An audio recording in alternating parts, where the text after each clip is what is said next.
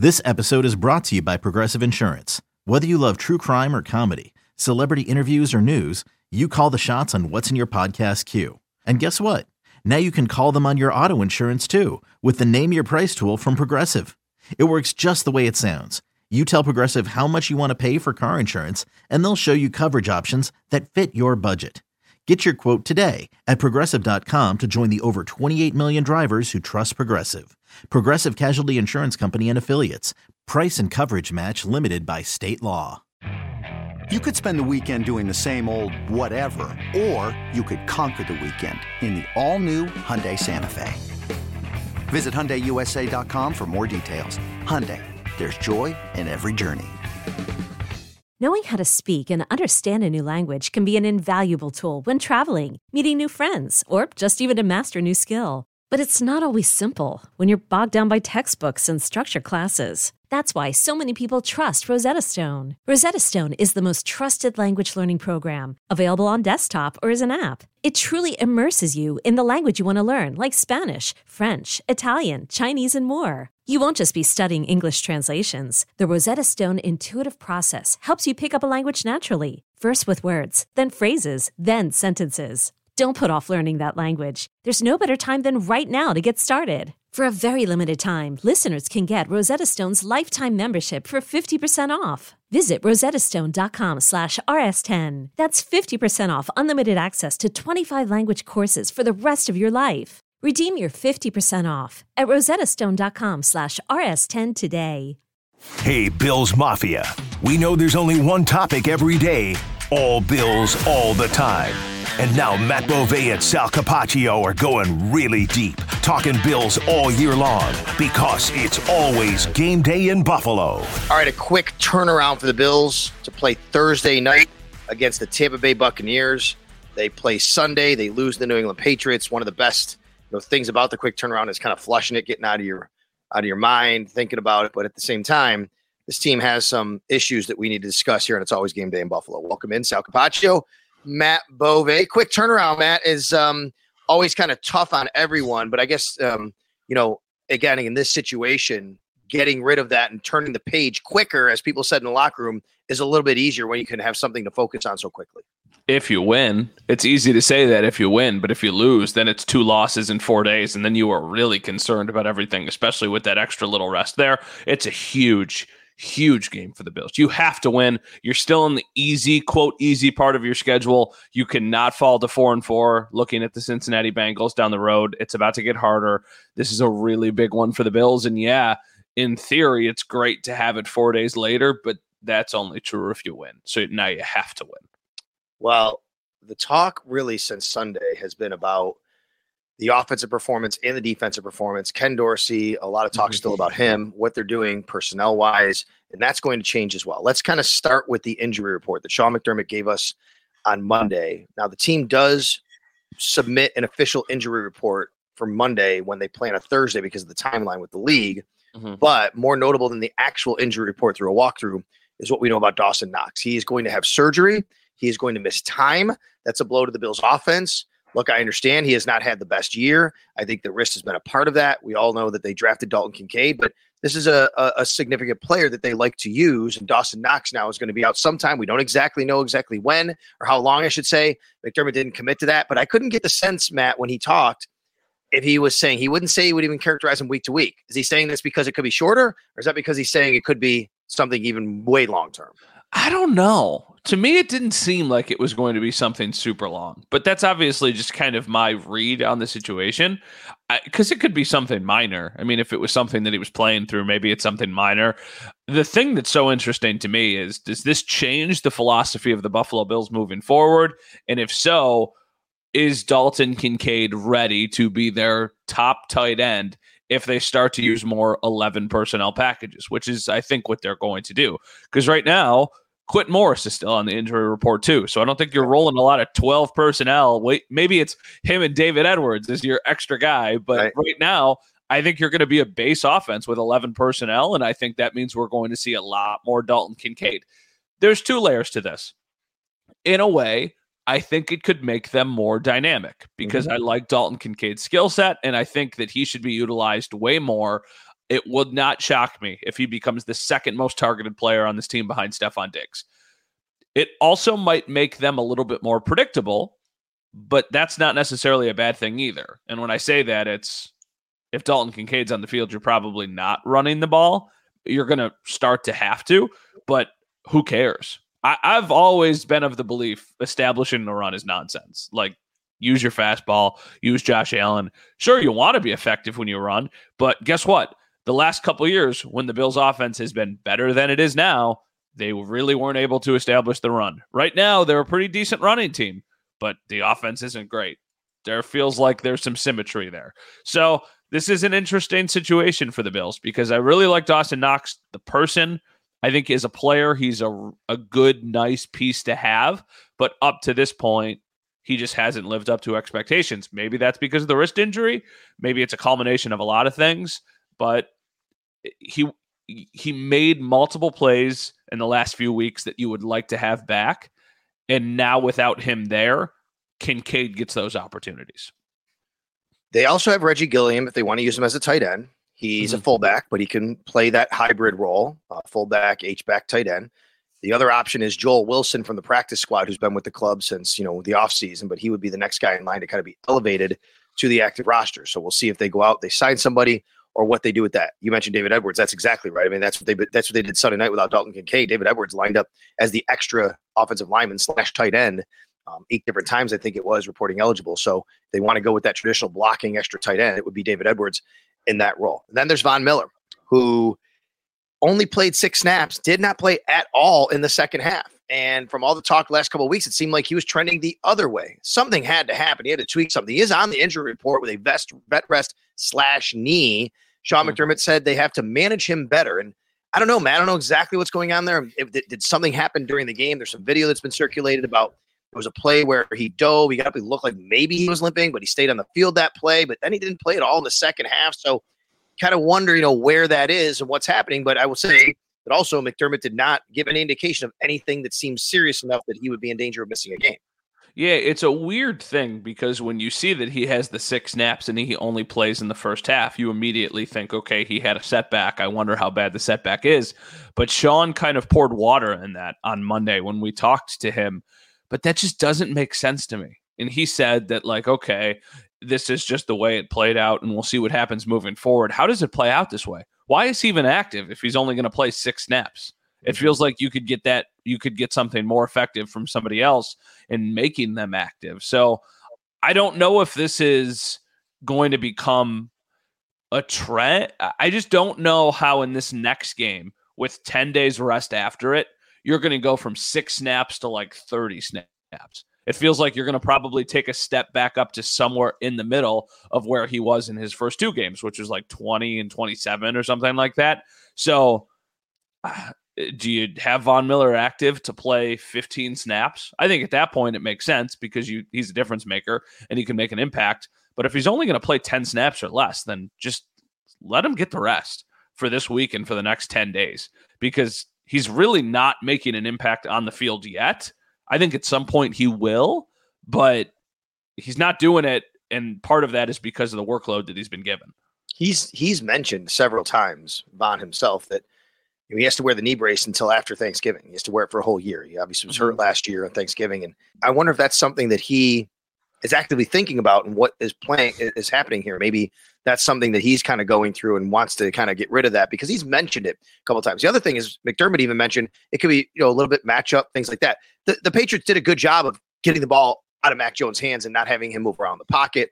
Maybe that was, hey, you know, what are we doing? Von, he's, you know, in that situation, we'd rather have more of an interior rush. They move Greg Rousseau inside. So a lot of things could be happening there. And why? So we'll monitor what happens with Von Miller. Speaking of interior, Ed Oliver missed the game. It was a huge loss for the Bills, obviously, on Sunday.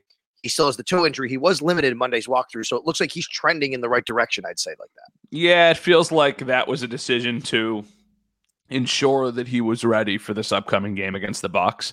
And then, obviously, you've got the extra rest against the Bengals coming up. So they need Ed Oliver. Excuse me. We're both sitting here coughing this morning. They need Ed Oliver. Obviously, Daquan Jones has been a massive loss for them, and you realize how big of a loss it is when you also don't have Ed Oliver because their interior pass rush was basically non-existent against the Patriots, and they did a fairly good job stopping the run, but they could not create any pressure up the middle.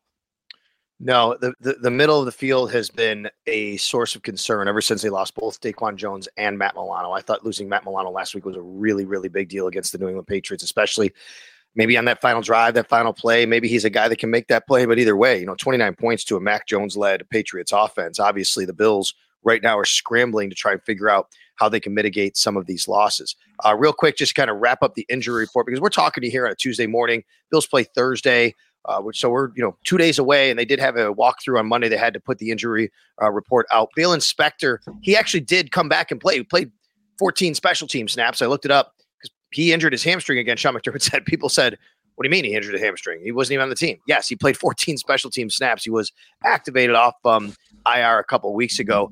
But that said, other people on the injury report, all full participants, including Terrell Bernard, Spencer Brown, Kyer Elam, Jordan Phillips. So looks like they're healthy in that regard. But Balen Spector, the other guy notable. All right, let's get to the comments from Sean McDermott. So look, I'm just going to say it this way, and then you can kind of react and tell me what you think about, what I say here, because I think that I've kind of been digesting the fan reaction, the media reaction ever since Monday afternoon leading into Tuesday when we're talking here about Sean McDermott saying that he is, to his level of involvement. He said, of course, he is involved. He's the head coach, and he wants to have meetings and involved and to make sure that things are where he wants them and, under his philosophy.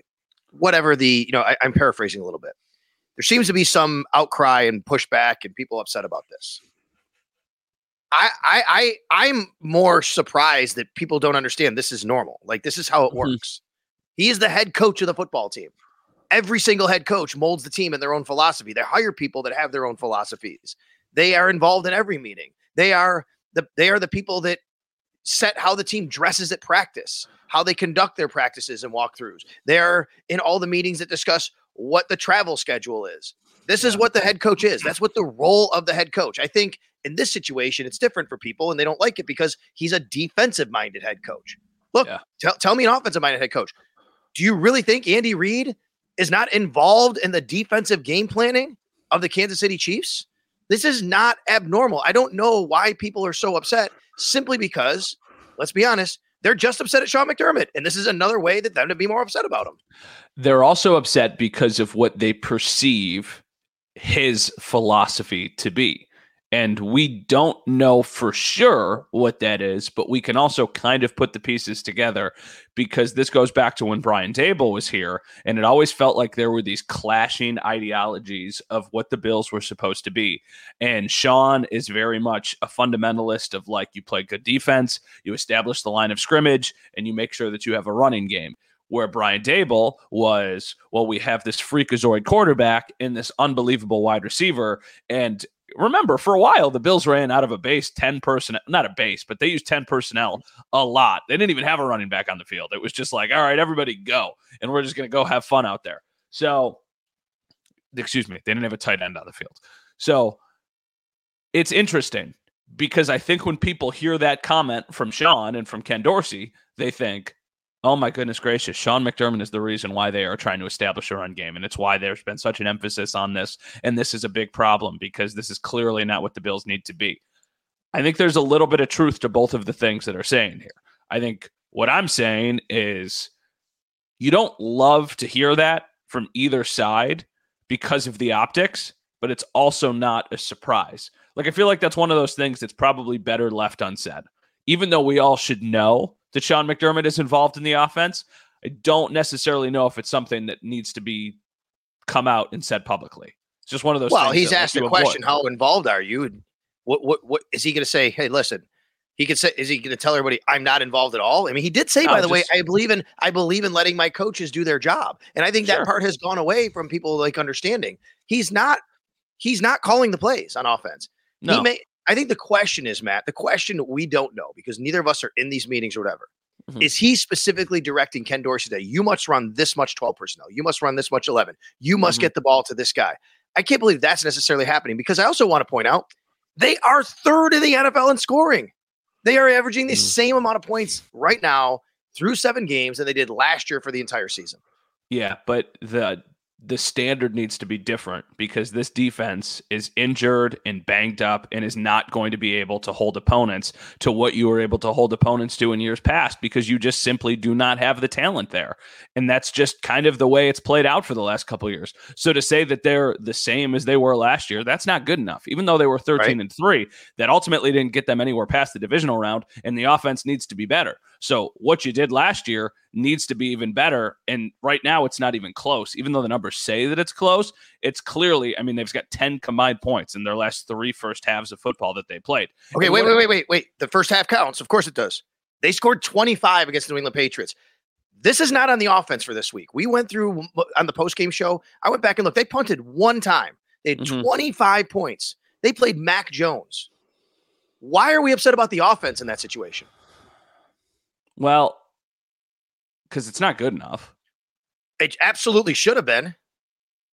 That's the problem. So wait, if the defense gives up 32 and the offense doesn't score 33, we're blaming the offense?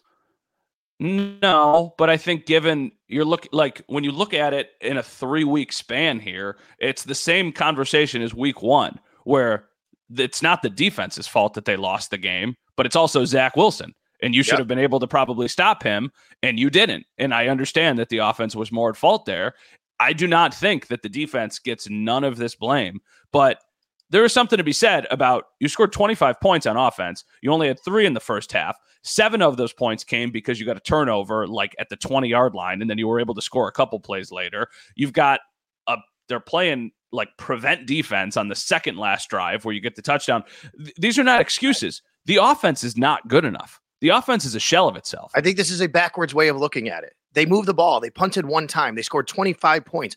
21 points is the mean in the NFL. You were playing a horrible offense. Mm-hmm. The defense is the reason they lost the game more than the offense after looking back at it to me. Offense, you could say not good enough because they didn't score enough points. At what point do we say that's good enough and you should stop somebody? 30. They got to score 30 points. I think that is. That's fine. I think they have the capabilities, Matt. I think that is way too unrealistic to expect any team to do. You just don't average 30 points in the league. One team in this league right now is averaging 30 points, the Miami Dolphins. I'm not saying that you got to score it every week. I'm saying, but you got to get close to it. And right now, they're not even doing. 2 weeks ago they scored 14 points, and I know 2 weeks ago is a different story. I agree with you.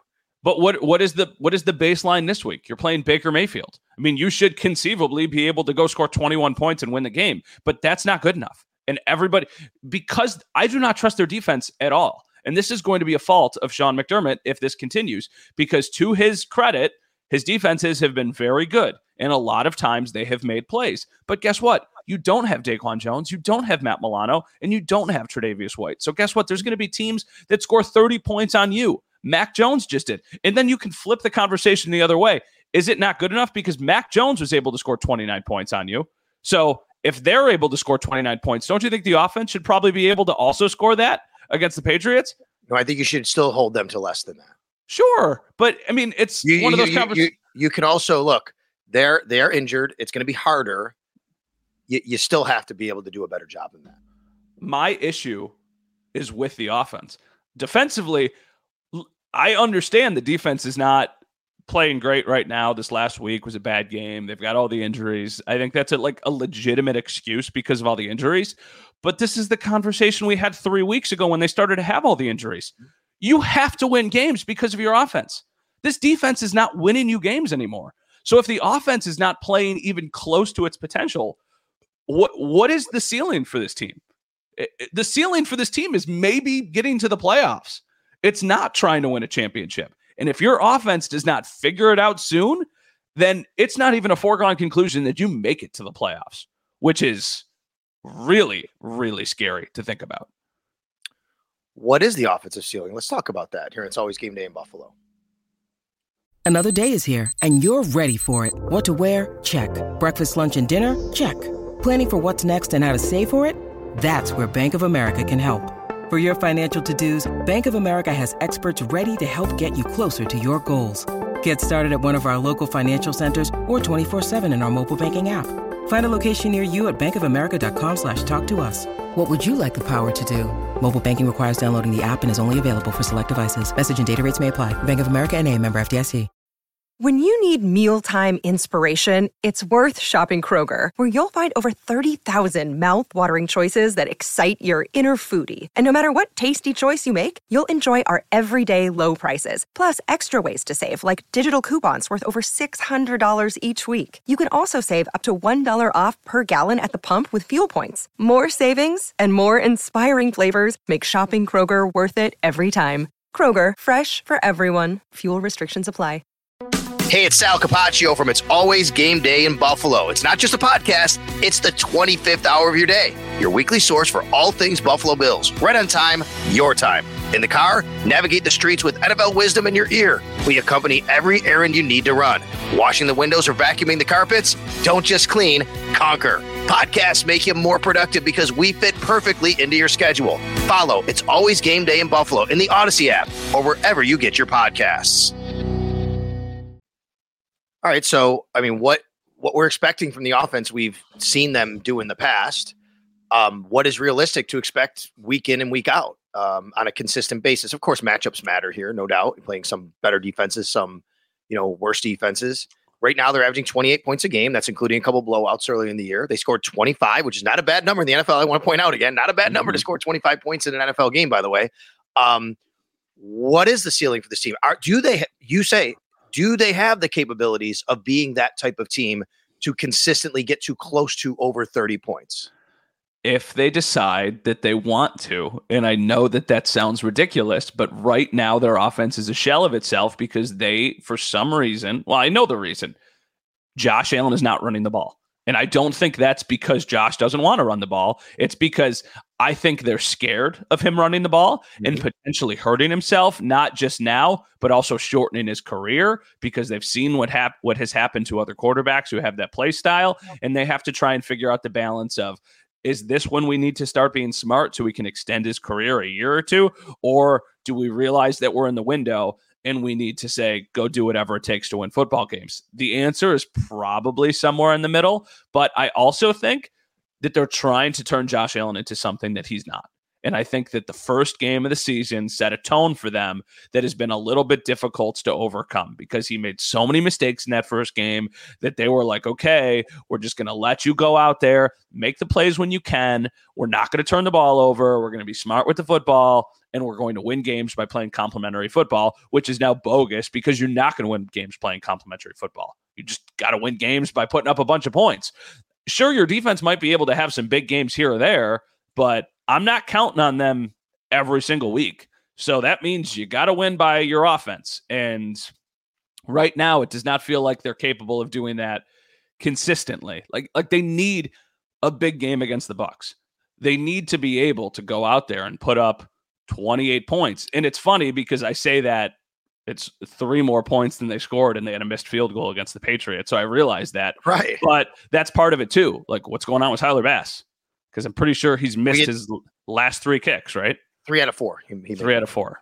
He missed last 3 out of 4. No. I think that you said it right. Like, while they need to score 28 points, that's good. That's what they should have had last week. They had 25. He missed a field goal. But to me, see, that's where I go to. The bar was okay. Like, that's the bar. You got there against a bad offense. Now, 100% agree with you, though, that everything that's happening with the offense, it really kind of boils down to what Josh Allen's able to do here, not able to do. And by the way, he was not that good on Sunday. He just wasn't. No, he misfired on some passes.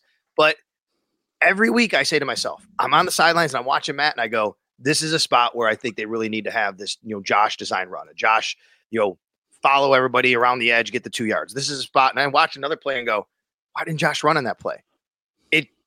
It's some point. I don't know when it is. I hope it's going to happen. I'm not sure it's going to happen. I think it's going to happen. At some point, they're going to have to let that come out again in Josh Allen. I understand the risk that's involved with it. I get it. I know why they don't want to do it. We've heard it many times over the last year or even plus last few years. We heard it at the owners' meetings. We heard it at the combine. We heard it every time Sean McDermott and Brandon Bean speak. Brandon Bean, what his famous, or notable thing he said was, there's a difference week 2 versus week whatever. You don't want him running over a linebacker in week 2. Like, at some point, this has to change because – I think, Matt, what has happened here is, to your point, which is right, they've reined him in to say, we can win by not having him do that enough games where when we need them to do that, we'll be in a good spot. And they haven't won. So at some point they have to pivot now and say, now we got to start letting it happen. Yeah, but when does that change? I don't know. My question is that something like in the playoffs you unlock it? Is it in a must-win game? Because that's critical time now. That's what I mean. It's right now. It's like you got to win right now. And this is not. There's going to be people who are listening to this, and I understand the frustration, who say the injuries to Josh Allen have not happened running the football. They've happened in the pocket. Correct. It's not about, I think, the short term. I think it's about the long term and protecting himself and his career from ending kind of abruptly, like you saw with a player. I mean, they're not perfect comparisons, obviously, like Cam Newton, like Andrew Luck, like guys like that. So I don't think that it's about necessarily the short term. I think it's about the entire career. But right now, you're 4-3. You have as many losses this year as you did all of last season. The playoffs are not a foregone conclusion. You're in the 7th spot right now, but there's a lot of teams in the AFC that are right there. So you need to unleash him at some point. And it's funny because it really doesn't matter. But in 2021, when we were having these same conversations about the offense, they figured it out in the second half of the game against the Bucs in Tampa. And they still lost, but that was the first time that offense started to look really dynamic. And then they went on a run after that and did not lose again until 13 seconds. And I think the game before the Bucs game was the winned Monday Night Football game against the Patriots. So it'd be very interesting if it was Patriots-Bucs, and now once again it's Patriots-Bucs, and maybe they have a chance to figure things out. You hope the outcome is not the same, obviously, and they don't lose the game to the Bucs. But if they win this game, for as bleak as things look, they are 5-3. You've got a little bit of extra time, and you're going to Cincinnati in a game that you'll probably be the underdog in, but it'll be close. Maybe you won't even be the underdog because they've struggled at times this year too. So who really knows, but it's time to get a little bit more healthy. So yeah, things don't look great right now, but the narrative could flip with a good game all around and obviously a win. Yeah, unfortunately, I thought the same thing. It was the same thing on Sunday. They'd won Sunday. They'd be in first place right now in the AFC East because the Dolphins lose. Your Dolphins, Matthew Bove, lose. My Dolphins, yeah. Okay, let me also bring that perspective. Again, I want to make this clear. This is not like some sort of excuse making for the Bills. All it is a perspective, okay? I want people to always keep in the line and in mind the perspective of the league. The Miami Dolphins scored 10 offensive points against the Philadelphia Eagles, 10. The San Francisco 49ers, 2 weeks in a row now, have scored 17 points. The world's greatest team. Oh my God, this team. I was reading things about them going 17-0 2 weeks ago. They've lost to the Browns and the Vikings and scored total of 17 points in both games. It is not easy to get to 28. It is not easy to get to 30. It is not easy to win every single week in the NFL. I just want people to get a little bit more perspective here on how the league works. The issue for me, and this is specifically about the offense, is that it is now not like a one-off or even a two-off. 100%. It's right. 3 weeks in a row. Yes. And that's a trend. Because if we said, you know, we did the podcast after the game in London, and it's like, yeah, there's a lot of factors here. The travel is a factor. The injuries are a factor. Yeah. They just didn't have a good day. And then you follow it up against a Giants defense that isn't very good, and you don't even score in the first three quarters of the game. You still get 14 points, but like, come on. And then you lose this game to the Patriots, even though you scored 25. I know the numbers say that 25 is okay and you should probably be able to win. I actually think the Bills beat the Patriots last year in New England with, do you know the score? Was it less than 25? Actually, they might have won. I think so, yeah, because the Patriots had like... might have been like 24-10, the score of that game or something like that. But regardless, it's just a sliding scale. 25 is not what 25 was when you had a fully healthy defense. 25 is now you're giving yourself a chance to win, but you're not ensuring that you win. And that's why I think the bar needs to be higher for the offense. And I think they need to seriously step it up because I don't trust this defense to hold opponents to 20 points, to 14 points, to some of the things that they were able to do when they were healthy. And it's also your opponents are about to get much tougher. So you need to figure this out now, so you can hang around with those opponents, because this defense is not going out there and holding the Chiefs to 20 points, holding the Bengals to 20 points, holding the Cowboys, holding the Chargers. I just don't see that happening. So you're going to have to win games where I don't want to necessarily say they're shootouts. You're going to have to score points. So that's why it's like these are the weeks when you're supposed to be able to get into that groove, and they haven't. And it's been 3 weeks in a row now. It's the difference between 25 against the Patriots and 25 against the Chiefs too, no doubt, right? I mean, like, yeah, it's part of my frustration of the talking point since Sunday is I think 25 against New England should be enough. You didn't do it. It should. 25 against the Chiefs. Tell me all about how you got to get to 32. And that's not, but it's not enough. And then part of that is on Sean. Why was your defense able to give up 29 points to a team that hadn't scored more than 20 all year? The Patriots entered the red zone, I think, 6 times all year before this game. They were in the red zone 5 times against the Bills. Yeah. All right. So, and yeah, there was a couple short fields as well. By the way, one of those was special teams, and they had a big punt return. Matt, the special teams haven't been good on this Buffalo Bills team either. Kyler Bass has missed 3 or 4 field goals. They had a punt kind of partially blocked a couple of weeks ago against Jacksonville. And then they allowed another big punt return on Sunday. These are areas where this team has to be better because you're not helping your offense or your defense. No. And then the penalties too. Yeah. You know what I mean? Not the no calls that did not happen. I'm not talking about that. I'm just talking about penalties where you're shooting yourself in the foot. Like if you're going to play this sloppy brand of football that's inconsistent, you cannot add that layer on top of it. Because if you do, that's almost way too big of a hill to overcome. All right. Well, they do play the Tampa Bay Buccaneers, which present their own challenges, especially in a short week. You never know what's going to happen.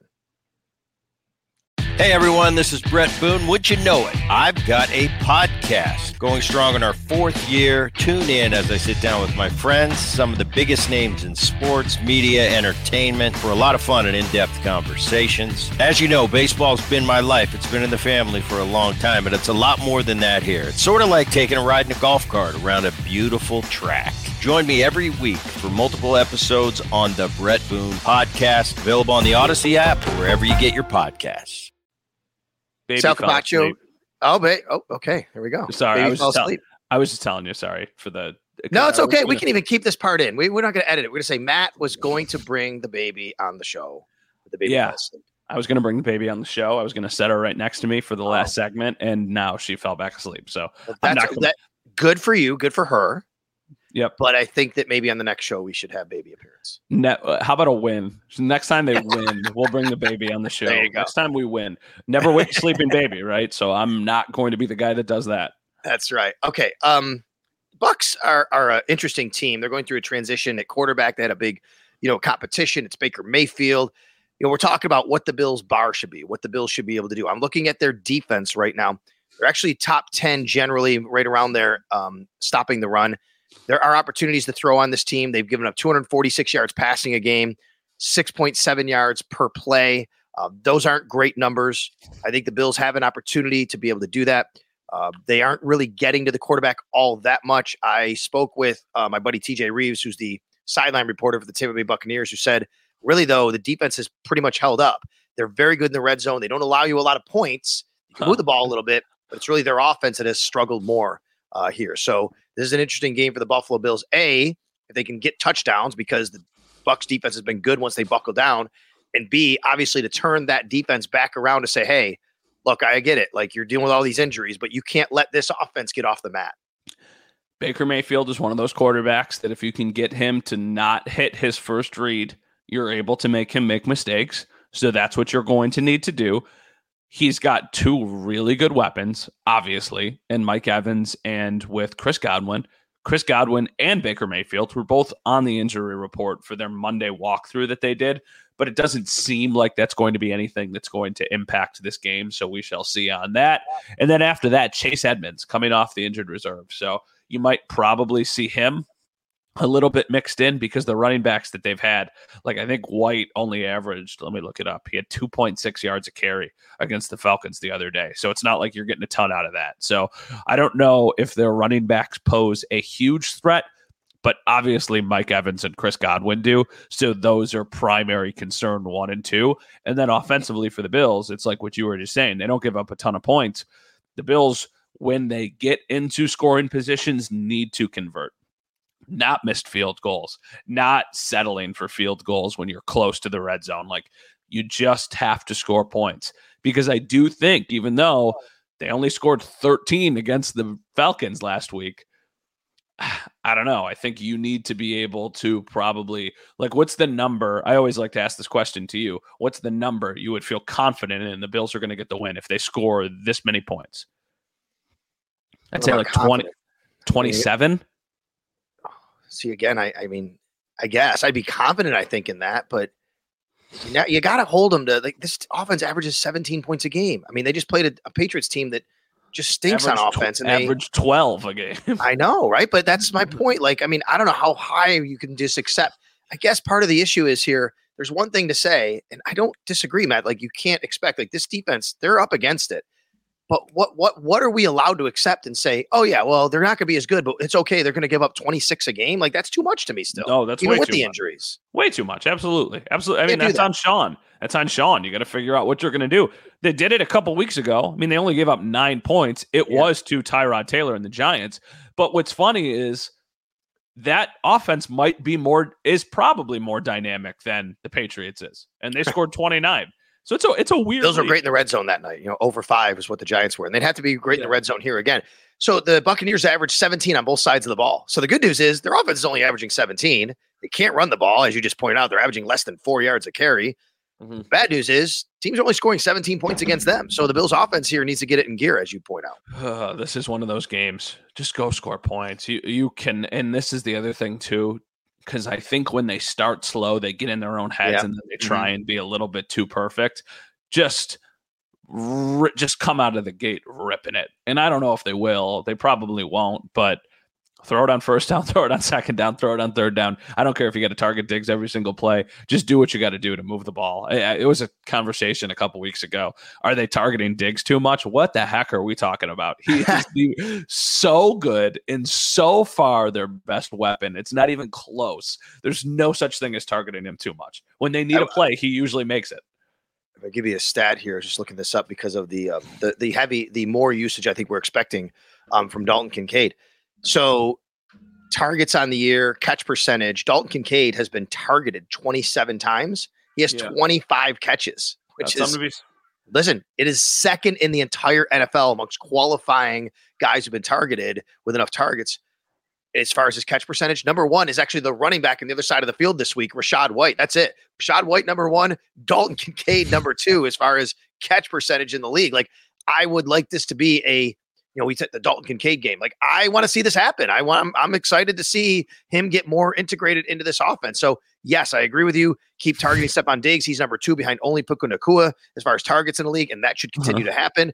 But I think Dalton Kincaid needs to be the number two targeted guy on this team right now. There is a little bit of an element to that, though, that his depth of target is like non-existent. Dalton Kincaid's routes are all super close to the line of scrimmage. And I want to see that change. I want to see more of a Sam Laporta type deal than I want to see of how they've used Dalton Kincaid. So honestly, that number, if it changes, might be a good thing. Like, maybe he doesn't catch as many of the targets as he has up to this point, but when he does, they're that much more dynamic. I'm not saying, okay, all of a sudden just send him down the field every single play, because he does have the skill set where it is something interesting that on 4th and 2 at the end of the game, when they needed to get a first down, they threw it to Dalton Kincaid and he was able to get the first down. So I think they have trust in him, and I think they know he can succeed in those short yardage situations.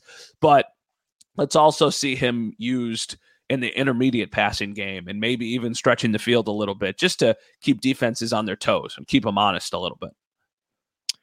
I wonder, I'm looking at the Chase Edmonds thing. Are they expecting him to play? They activated him I don't know. I'm just saying they took him off IR. No. It's a good point, because I mean, they need something to help out that run game a little bit. By the way, for anybody or Syracuse listener, Sean Tucker, running back on the Buccaneers as well. And, you know, I know he had a great, you know, outstanding career at Syracuse. He'll be coming to town, but they haven't really given him the ball. He doesn't play that much. But I do wonder if Chase Edmonds will play, and just a short turnaround. It's they got to travel up here on Wednesday. It's going to be interesting. Maybe that's a guy though that they want to infuse. He's got some speed, obviously. That would be something for the Bills to deal with. The Bills have to be able to stop the run and force the Buccaneers to become more one-dimensional, and then you can do what you said, like, you know, against Baker Mayfield, and, you know, get after him a little bit. I think that would be more of the key here to be able to do. Do not let the Buccaneers get off the mat, as I said earlier, running the ball especially. They cannot run the ball right now. Yeah, and I also think there's something to be said about this game being at home. You need this game to be at home. You need this game to be a win, and you got to make sure that you jump out of the gate early, and you got to make sure that the Bucs cannot get comfortable moving the ball early. I think that sets the tone a lot. The Patriots were able to score points and move the ball early, and I think that led to them getting some extra confidence and kind of just having some success throughout the game. And the Bills, obviously, you know, it also lets you kind of play the game that you want to dictate, right? Like the Patriots, once they got the lead, were able to throw a ton of short passes and a ton of intermediate passes and just wait for the Bills to make a mistake. And they did with their missed tackles, and it ultimately ended up costing them. For the Bucs, even though they can't really run the ball, I don't know if that's a team that you want to be playing catch up on, because they do still have some really nice wide receivers. You should be able to stop them. Like you said, 17 points a game. But with the Bills' corners that they have, I don't love those matchups for Christian Benford and Dane Jackson. That's a mismatch for the Bills. So you really need your line to get after it. And you really need a big game from Ed Oliver if he's going to play, because it was very clear, even though Leonard Floyd and Greg Rousseau and AJ Epinesa have all been really good this year, it was very clear against the Patriots how much they need an interior pass rush to ultimately go out there and really be able to change a game and to be effective. Because without that, that line was a shell of itself against the Patriots, against Mac Jones. Matt, your network is carrying the game Thursday. Tell everybody about it. Yeah, so if you don't have Amazon, you do not have to worry. The game will be on Channel 7 locally. So I'm sorry to my Rochester friends, to my Syracuse friends, to people who are listening out of town.